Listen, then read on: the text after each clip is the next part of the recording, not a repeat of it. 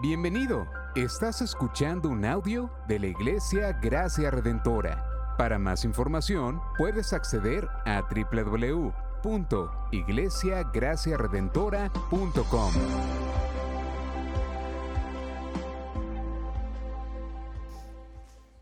Yo le invito a que ahí, mientras usted está sentado, pueda buscar sus Biblias.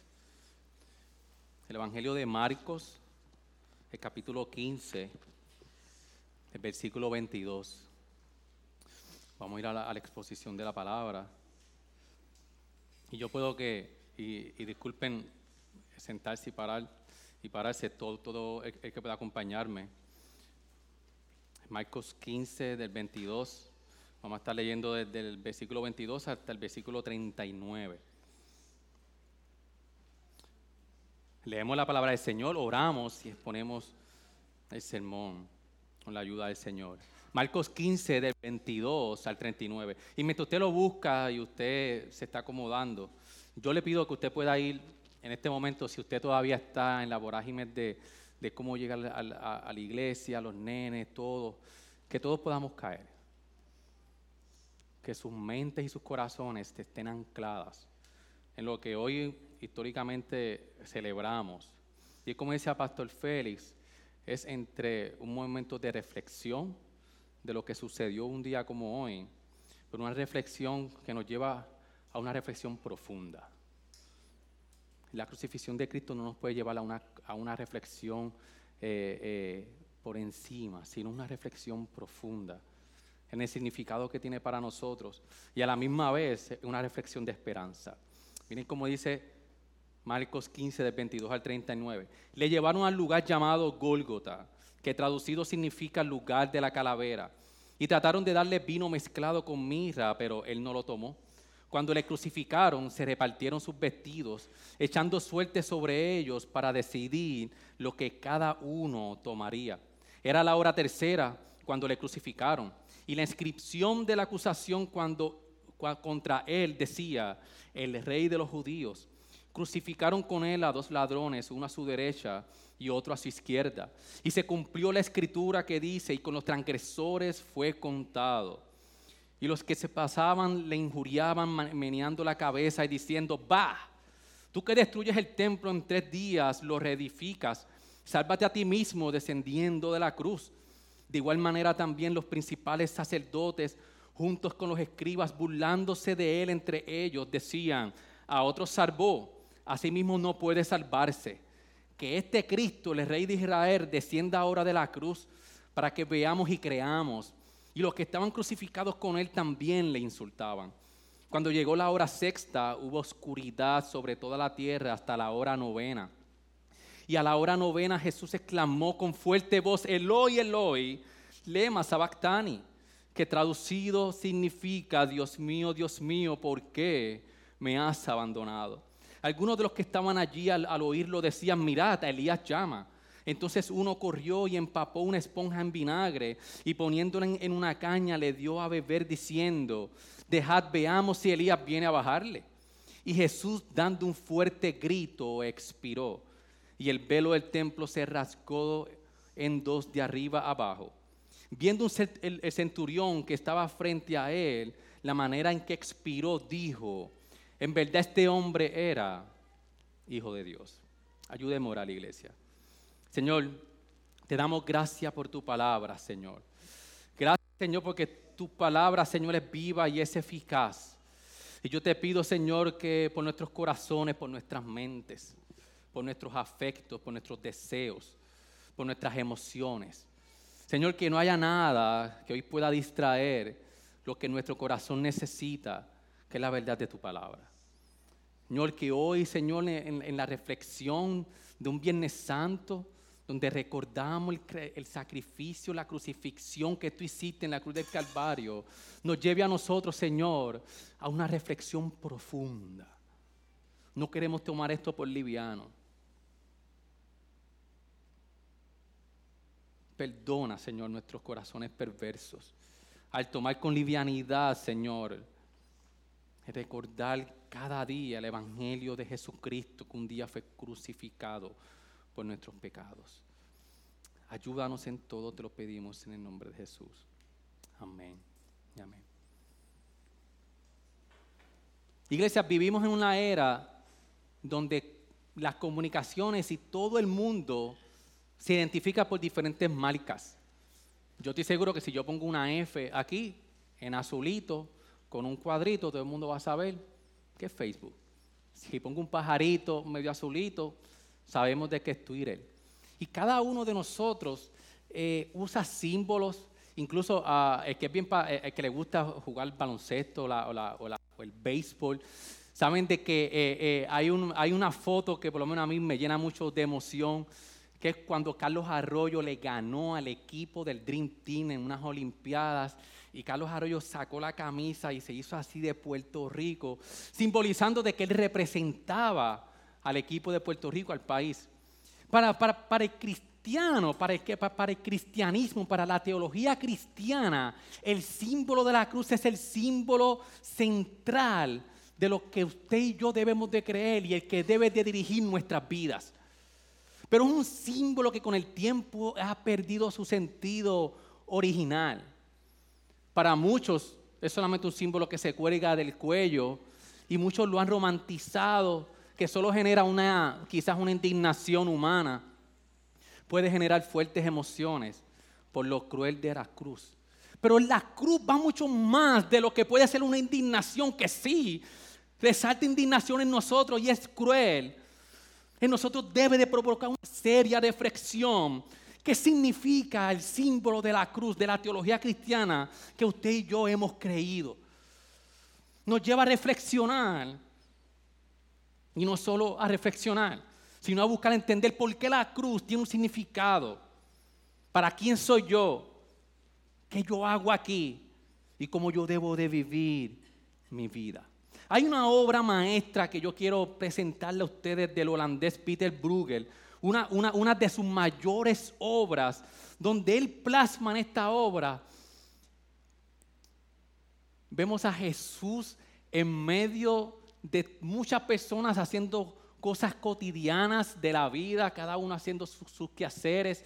Y él quiere ejemplificar aquí mientras cómo Jesús iba de camino al Calvario, a la cruz la indiferencia de la humanidad en cada una de sus cosas.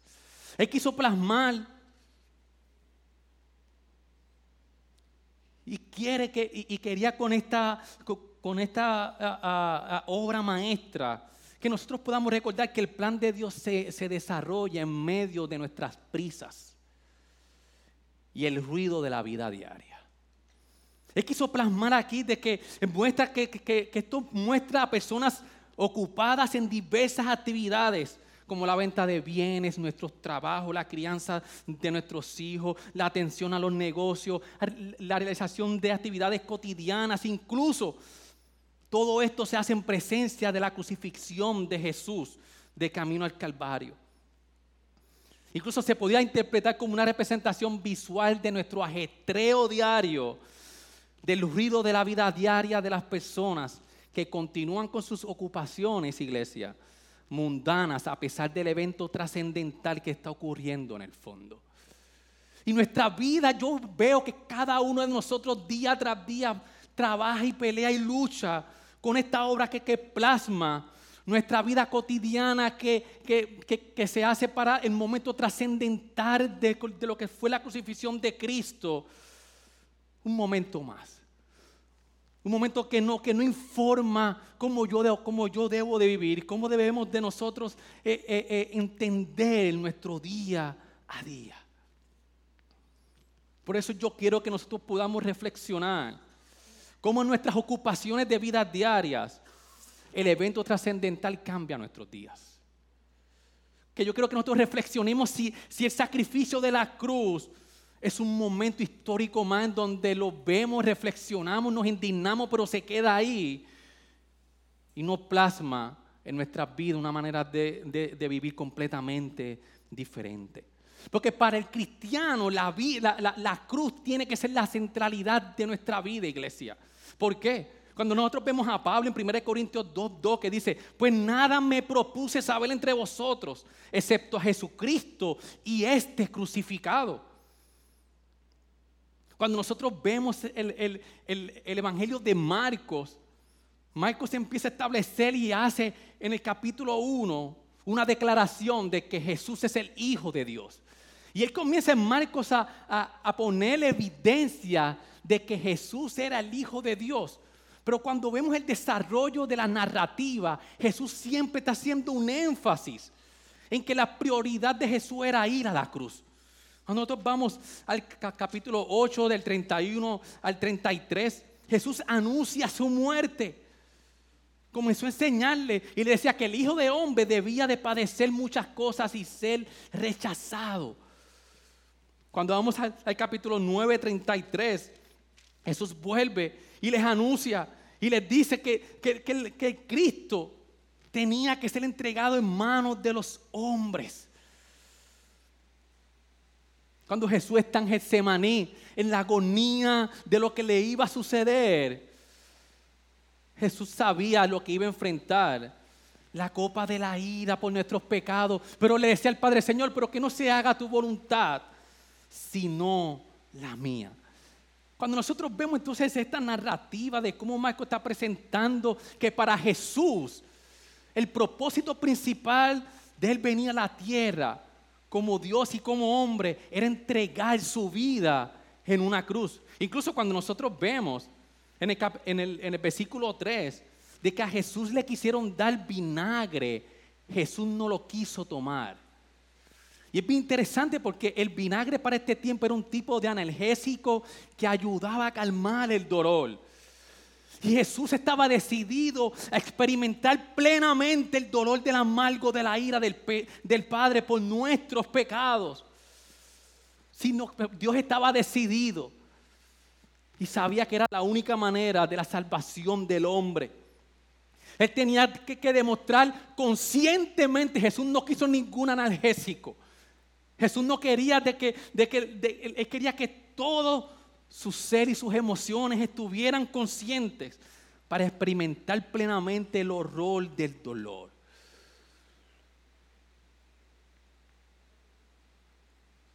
Cuando nosotros eh, eh, vemos de que a Jesús le hicieron un, juicio injusto cuando damos para atrás, una falsa de juicio. Cuando nosotros, el, Evangelio de Marco y todos los evangelios solamente dicen de que a, Jesús lo crucificaron. Y para ellos era bien fácil poder saber lo que significaba el ser crucificado. Pero para nosotros, pues como ya eso no se practica, para nosotros poder entender la iglesia y, podemos traer muchas cosas de lo que significa una persona que queda sacrificada en una cruz. Y yo quiero traer varios rasgos. Y es que antes de llegar a la cruz, le, le daban latigazos con un instrumento que se llamaba el flagelum. Era un látigo de mango corto que tenía unas correas largas y gruesas y al final de las, de, las cuerdas tenían en algunas ocasiones eh, piel, eh, a huesos, que cuando le daban latigazos a la persona, quedaban descubiertas su piel, sus músculos, sus tendones e intestinos quedaban totalmente expuestos. La persona que iba a la cruz era totalmente desfigurada. Incluso cuando le ponían sus ropas, rápidamente se unía con la piel y se unía en una sola piel entre la, entre la piel y la tela.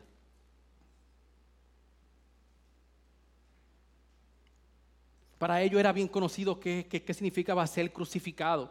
Cuando nosotros vemos la historia de que los romanos perfeccionaron el sufrimiento de la cruz, era, era el método más cruel de una persona morir. Producía un dolor inigualable que duraba por varios días. Los romanos perfeccionaron la cruz para que el que estuviera ahí arriba pudiera estar días largos,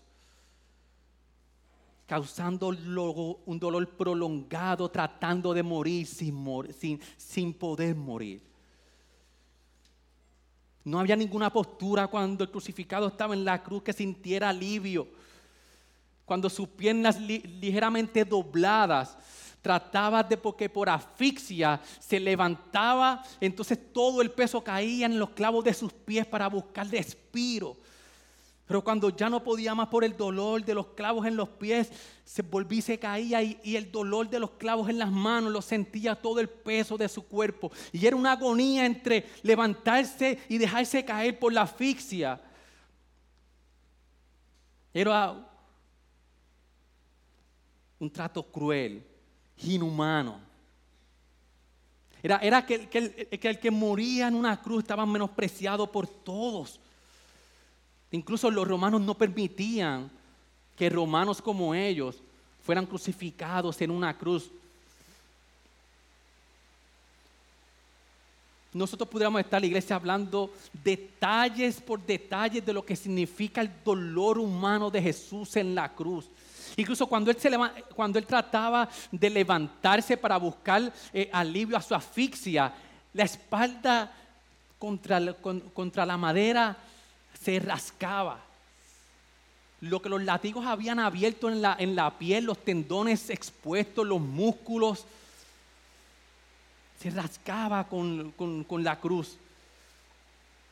No solamente eso, el dolor humano, sino el, menosprecio. Cuando vemos el versículo 24, el 25, de que echaron suertes de sus vestidos, menospreciándolo. No tan solo eso, sino que Jesús fue crucificado junto a dos ladrones en el versículo 27. En el del versículo 29 al 32 se burlaban de él. El pueblo que le decía, sálvate a ti mismo y desciende de la cruz si tú eres el Cristo. Los mismos sacerdotes decían, a otros tú dices que salvaste. ¿Cómo tú no te puedes salvar a ti mismo? Le decían, para creer en ti tú tienes que bajarte tú mismo de la cruz y realmente tú eres el Hijo de Dios. Lo que nos muestra aquí es de que Jesús podía bajarse de la cruz cuando Él quisiera. Pero por amor a ellos mismos Jesús había decidido quedarse en la cruz para completar el plan perfecto del Padre. Para nosotros poder entender qué estaba ocurriendo en ese momento, el versículo 33 para nosotros es bien importante porque dice que llegó la hora sexta, hubo oscuridad sobre toda la tierra hasta la hora novena. Cuando nosotros vemos Jesús estuvo, aquí, que, que se llenó la tierra de oscuridad hasta la hora sexta. Cuando nosotros miramos para atrás, significa que hubieron tres horas de una oscuridad que llenó toda la tierra. Es un fenómeno, visible real que ocurrió en ese momento para que nosotros pudiéramos entender lo que estaba sucediendo a nivel espiritual. Cuando nosotros vemos en la Biblia la oscuridad se asocia con el justo juicio de Dios por el pecado del hombre. Y no tan solo eso, de que esta escena, tres horas de una oscuridad inmensa, nos remonta a nosotros a Éxodo, al día antes de la Pascua al día antes de cuando el ángel de Jehová iba a pasar, a pasar juicio por el, por, el pueblo de Egipto, a pasar juicio, el día antes, en esos 10, 21, 22, dice, entonces el Señor dijo a Moisés, entiende tu mano hasta el cielo, para que haya tinieblas sobre la tierra de Egipto, tinieblas tales que, que puedan tocarse. Extendió Moisés pues su mano hacia el cielo y hubo densas tinieblas en toda la tierra de Egipto por tres días. Y esto es lo que nos recuerda entonces de que antes de que llegara la Pascua, el Señor puso tinieblas por tres días en Egipto. Y esta escena lo que nos hace recordar es que en Cristo se estaba cumpliendo lo que en el Éxodo, en el día desde la Pascua ocurrió. Recordemos que el día de la Pascua Dios lo iba a liberar. Y Dios le da instrucciones al pueblo de que mataran a un becerro y con la sangre de ese becerro pusieran sangre en los dinteles de las puertas, para cuando el ángel de Dios pasara a dar juicio justo al pueblo, que el ángel de la muerte pasara por encima y no matara, que estuviera dentro, cubierto por la sangre. En inglés, esta palabra que se llama Passover, pasar por encima, que nos decía de que tuvo que morir un cordero un cordero que no era culpable, para que con la sangre de ese cordero pudiera entonces el que estuviera ahí hallar salvación y que el juicio de Dios merecido y justo por su pecado no cayera sobre él. En este preciso momento entonces se está cumpliendo lo que apuntaba esa Pascua en el Éxodo. Hubieron tres días, iglesia, de oscuridad por completa, anticipando que el verdadero Cordero Pascual se estaba sacrificando en nuestro lugar para que por su sangre nosotros pudiéramos ser libres de la justa ira de Dios por nuestros pecados. Jesús como el sustituto se puso en nuestro lugar para que recibiera todo el peso de la ira de Dios. Por eso es que Pablo en 2 Corintios 5:21 dice, a que no conoció pecado, lo hizo pecado por nosotros para que fuéramos hechos justicia de Dios en él. En Pedro él dijo, él mismo llevó nuestros pecados en su propia, en su cuerpo sobre la cruz. Hermanos, si nosotros ponemos a pensar, Dios estaba reconciliando en Cristo con nosotros. Y lo que eso significa es que Jesús estaba experimentando por tres horas el infierno de toda la eternidad, tuyo y mío y de toda la humanidad. Lo quiero repetir. Jesús en tres horas estaba experimentando el infierno eterno que tú y yo merecemos experimentando el dolor y el infierno de toda la eternidad que nosotros merecíamos por nuestro pecado. Solo Él podía hacerlo.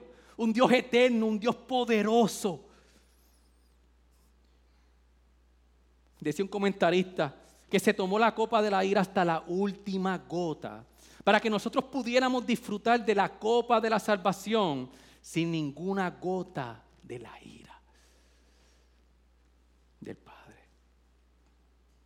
Cuando nosotros vemos que en la Biblia establece de que Dios es un Dios justo y Dios no podía permitir que el pecado se, se quedara sin su paga. En ese momento Dios estaba siendo justo y el pecado estaba recibiendo su paga, pero no sobre su pueblo, sino sobre su Hijo. John Stott dice en su libro, el amor divino triunfó, triunfó sobre la ira divina mediante el propio sacrificio divino de Dios. Fue todo al mismo tiempo. Dios estaba reconciliándose, mostrando misericordia y justicia por el pecado. El hecho pensar, iglesia, que en Cristo estaba derramándose la copa de la ira de Dios de toda la humanidad es algo incomprensible. Y no de toda la humanidad, sino de los pueblos por los que Él murió y salvó.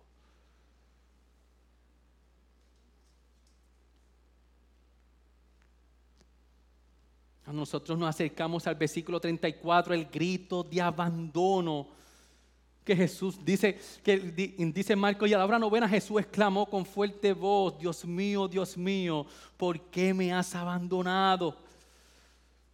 En un sentido real, iglesia, Jesús fue completamente desamparado en su naturaleza humana. No es que la Trinidad fue rota en ese momento, pero en ese momento Dios no podía tener comunión con su Hijo mientras se estaba haciendo pecado, como dice 2 Corintios 5, 21. John Stott dice en su libro, se trataba de Dios en nuestra naturaleza, abandonado por Dios mismo. Solo un Dios podía sostener el propio peso del pecado por nuestro pecado. Por eso es que vemos de que en, en este instante Jesús no llamó a Dios como Padre, sino como Dios mío, Dios mío. Experimentando el dolor amargo por nuestros pecados. Cuando nosotros vemos de que incluso en Lucas, en Juan, nosotros podemos ver que cuando Jesús expiró, su ofrenda fue voluntaria. A Jesús no lo mataron, sino que Jesús entregó su vida. En Lucas dice que en tus manos, entonces dijo, encomiendo mi espíritu. En Juan 10, 17 y 18 dice, porque yo doy mi vida para tomarla de nuevo. Nadie me la quita, sino que yo la doy de mi propia voluntad. Tengo autoridad para darla y tengo autoridad para tomarla de nuevo. Este mandamiento recibí de mi Padre. Lo hizo con una fuerte voz, dice el texto, donde se supone que Jesús no tuviera ya la fuerza ni para hablar, ni para alzar la voz, como Jesús tenía el poder para bajarse de esa cruz, pudo gritar a gran voz, Dios mío, Dios mío, ¿por qué me has desamparado? Todo esto cuando vamos al versículo 38, que dice que el velo de Dios se rasgó en dos. Es entonces donde ahora nosotros ah, tenemos acceso al Padre por lo que ocurrió en esta escena histórica y trascendental. Como dice Hebreos 10, 19 al 22, entonces hermanos, puesto que tenemos confianza para entrar al lugar santísimo por la sangre de Jesús, por un camino nuevo y vivo que Él inauguró para nosotros por medio del velo, es decir, su carne. Y puesto que tenemos un gran sacerdote sobre la casa de Dios, acerquémonos con corazón sincero, en plena certidumbre de fe, teniendo nuestro corazón purificado de mala conciencia, nuestro cuerpo lavado con agua pura. Por eso entonces, cuando nosotros vemos esta escena de la crucifixión de Cristo, cuando lo atamos con la Pascua de que Jesús no tenía que estar ahí, sino que lo hizo por amor a nosotros. ¿Qué significa eso para nosotros hoy día? ¿Qué significa que nosotros hoy, un día como hoy, reflexionamos en que nuestros pecados llevaron a Jesús a la cruz para morir en nuestro lugar por amor a nosotros? Primeramente de que revela el amor de Dios por nosotros. Y yo sé que esto es algo que hemos escuchado muchas veces, pero el significado del amor de Dios en Romanos 5, 8, Pablo lo dice muy bien, que dice, pero Dios demuestra su amor para con nosotros, en que siendo aún pecadores, Cristo murió por nosotros. Dios no trajo a cualquier persona para morir por nosotros. El texto dice que entregó a su Hijo y que su principal propósito era entonces morir por nosotros. ¿Y quiénes somos nosotros? Pecadores inmerecidos, inmerecedores. Dios dice en su libro, la muerte de Jesús en la cruz no puede ser vista como una demostración de amor en sí mismo, a menos que la entrega de su vida haya tenido el fin de rescatar la nuestra. Antes que pueda resultarnos atractiva, es necesario ver que su muerte tuvo un objetivo. Jesús no fue a la cruz para sufrir y ya sino que nosotros tenemos que atarlo de que esa decisión que él tomó de no tomar analgésicos, que se podía bajar de la cruz, podía matar a todos, lo hizo con un fin y con un objetivo. Y es para rescatarnos a nosotros de nuestra perdición en que nos encontramos. Nos dice lo, horrendo que es nuestro pecado. Y si nosotros vemos la narrativa de Marcos, Marcos está tratando de demostrar de que Jesús es el Hijo de Dios y constantemente todo el mundo menospreciándolo. Nosotros nos podemos identificar en cada una de esas personas en que hemos menospreciado su sacrificio. Por otra parte, al que es creyente nos dice de que la cruz nos lleva a nosotros a la autonegación y nos lleva entonces a reflexionar qué significa entonces, qué significa la vida práctica.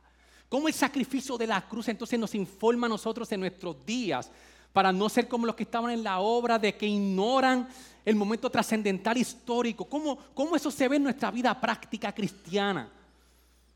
Y este punto para mí, mientras preparaba el sermón, me tocó mucho y es que la vida cristiana es de autonegación. La vida cristiana nos lleva entonces a ver el sacrificio de la cruz. Como dice Marcos 8, 34 al 36, y llamado a la multitud y a sus discípulos le dijo, si alguno quiere venir en pos de mí, niéguese a sí mismo, tome su cruz y sígame. Porque el que quiera salvar su vida la perderá, pero el que quiera el, el que pierda su vida por causa de mí, del Evangelio, la salvará. Pues, ¿de qué le sirve al hombre ganar el mundo entero y perder su alma? Iglesia, tomar nuestra cruz, por lo tanto, y seguir a Jesús, Él ponerse en la posición de un hombre condenado camino a la ejecución de nuestros pecados. La vida de autonegación del cristiano es que nosotros vamos en la vía cruz y de camino a la cruz para entregar nuestra vida por completo a Él. Bonhoeffer decía, cuando Cristo llama a un hombre, le pide que acuda a Él y que muera. El llamado de la cruz para el creyente es, morir a nosotros. Nuestra cruz, por lo tanto, no es necesariamente un, esposo irritado o una esposa, mal, o, una esposa malhumorada. Es la muerte al yo. Todo aquel que dice que sigue a Jesús, que sigue crucificado, tenemos que ser colgados en una cruz juntamente con Él. Mire como Pablo en Galatas 2.20 dice, con Cristo he sido crucificado y ya no soy yo el que vive, sino que Cristo vive en mí. Y la vida que ahora vivo en la carne la vivo por la fe en el Hijo de Dios, el cual me amó y se entregó a sí mismo por mí. La cruz nos lleva a nosotros a negarnos a nuestro yo La autonegación es mucho más que negarnos a, nuestros vicios, lujos, comida, aunque están incluidos. Es negarnos a nuestro supuesto derecho a seguir nuestro propio camino en búsqueda de lujos, vicios, comidas y siga añadiendo en su lista. Por eso es que el mejor gráfico, iglesia, para lo que significa la cruz para nosotros hoy es que realmente nosotros tomemos un martillo y clavos para clavar nuestra naturaleza caída a la cruz y así entregarla a la muerte. Y que entonces ya nosotros no vivamos para nosotros, sino que al ver el sacrificio inmenso y el amor inmenso de Jesús por nosotros, diga, Señor, ya yo no quiero vivir más para ti. Quiero, eh, quiero, Señor, ya yo no quiero vivir más para mí, sino para ti. Quiero morir a mis sueños terrenales tenemos que morir a nuestra comodidad, iglesia. Tenemos que morir a nuestra voluntad, lo que nosotros queremos hacer. Que tenemos que morir a nuestro propio propósito de vida. Tenemos que morir a nuestra voluntad, a nuestros sueños. Hoy, hoy en día el cristianismo se ha puesto bien popular, bien cool. Ah, yo soy creyente. Sí, yo voy a la iglesia los domingos. Pero es que el llamado de la cruz es mucho más profundo que eso nos lleva a morir cada día juntamente con Cristo, a morir a nosotros. Es darle muerte a nuestros pecados, a nuestras prioridades. Decir como Jesús dijo, hágase tu voluntad y no la tuya. Por eso el Evangelio de Mateo 7:21 Jesús decía, no todo el que me dice Señor, Señor entrará en el reino de los cielos, sino el que hace la voluntad de mi Padre. Y, y, esto para nosotros tiene que ser un detente. No todo el que me dice Señor, Señor entrará en el reino de los cielos, sino el que hace la voluntad de mi Padre, porque si no al final Jesús dice,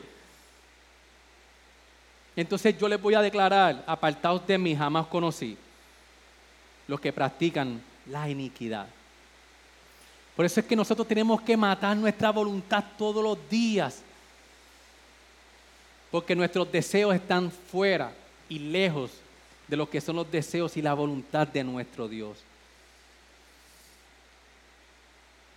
Por eso es que Pablo en 2 Corintios 5, 14 al 15 dice, pues el amor de Cristo nos apremia. Cuando nosotros vemos el gran amor en la cruz, nos apremia, nos atrapa para, habiendo llegado a esta conclusión que uno murió por todos, por consiguiente, a la luz de eso, todos hemos muerto y por todos murió. Para, para, que los que viven ya no vivan para sí, sino para aquel que murió y resucitó por ellos. Iglesia, nosotros debemos nuestra vida eterna a la muerte de Jesús. La cruz también nos informa a nosotros el consuelo en la vida. Cuando el que menos tú pensabas que te iba a traicionar te traiciona, debemos de mirar a la cruz. Él fue traicionado, escupido, pero decidió amarnos. La traición nos recuerda que yo también traicioné y fuimos perdonados. cuando nos traicionen, nosotros podemos mirar la cruz, iglesia, y decir, Señor, yo te traicioné y tú me perdonaste. Ayúdame a perdonar a una que me traiciona. Nos da consuelo en el sufrimiento. Porque cada vez que nosotros pasamos sufrimiento a la luz de la cruz, por, por, Cristo, el, el sufrimiento que nosotros pasamos por creer en Jesús, nos recuerda a nosotros que así como Cristo sufrió, Filipenses 2 nos recuerda de que Él va a ser glorificado. Y de la misma manera que nosotros sufrimos por el Evangelio y por la causa de Cristo, nosotros seremos juntamente eh, eh, resucitados con Él y glorificados con Él. Porque aunque nuestra esperanza está en que Jesús resucitó el domingo que Pastor Félix va a estar predicando, sin muerte no iba a haber resurrección. Y la muerte y el sufrimiento nos recuerda que un día Dios nos va a glorificar juntamente con Él. Y tú que estás aquí, si no conoces al Señor Jesús y todavía estás preguntándote si el Señor viene hoy, yo estoy preparado. Esto nos recuerda de que no hay posibilidad de salvarnos fuera de que no sea a través de Cristo Jesús. Quizás has intentado muchas veces arreglar tu vida, quizás has intentado eh, hacer muchas cosas para poder llegar a un estándar. Y la cruz nos dice, no tienes que hacer nada, sino entregar a Jesús por completo tu vida y que Él pueda librarte de tu propia esclavitud para vivir en libertad con Él.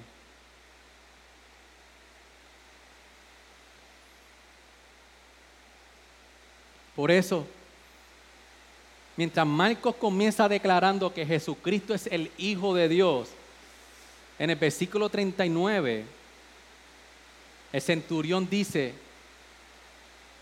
dice que viendo el centurión que estaba frente a él, la manera en que expiró, dijo, en verdad este hombre era hijo de Dios.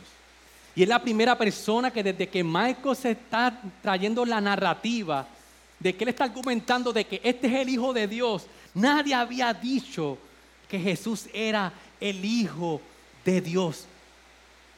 Cuando él vio lo que sucedió en esa cruz, él respondió y declaró verdaderamente este es el Hijo de Dios. Y la pregunta para nosotros es cómo nosotros estamos respondiendo a la luz de lo que sucedió hace dos mil años atrás. ¿Cómo nosotros estamos respondiendo a la cruz? ¿Realmente estamos viendo a Jesús como el Hijo de Dios que nos rescató de nuestro pecado? ¿Cómo nosotros vamos a responder? ¿Con indiferencia? ¿O lo vamos a reconocer como el Hijo de Dios? Y quiero terminar con una cita de un libro que dice, los cristianos no recordamos la cruz de Cristo con dolor, sino con esperanza, agradecimiento y reverencia ante el poder de nuestro, salvador, de, nuestro Salvador sobre la muerte. Por su obra, Cristo cambió el significado de la cruz y lo que representaba, iglesia. Pasó de significar vergüenza y muerte a ser la expresión palpable del amor de Dios por su pueblo por eso cuando Cristo nos llama a cargar nuestra cruz cada día, quiere que tomemos conciencia de lo que esto significa para nuestros días.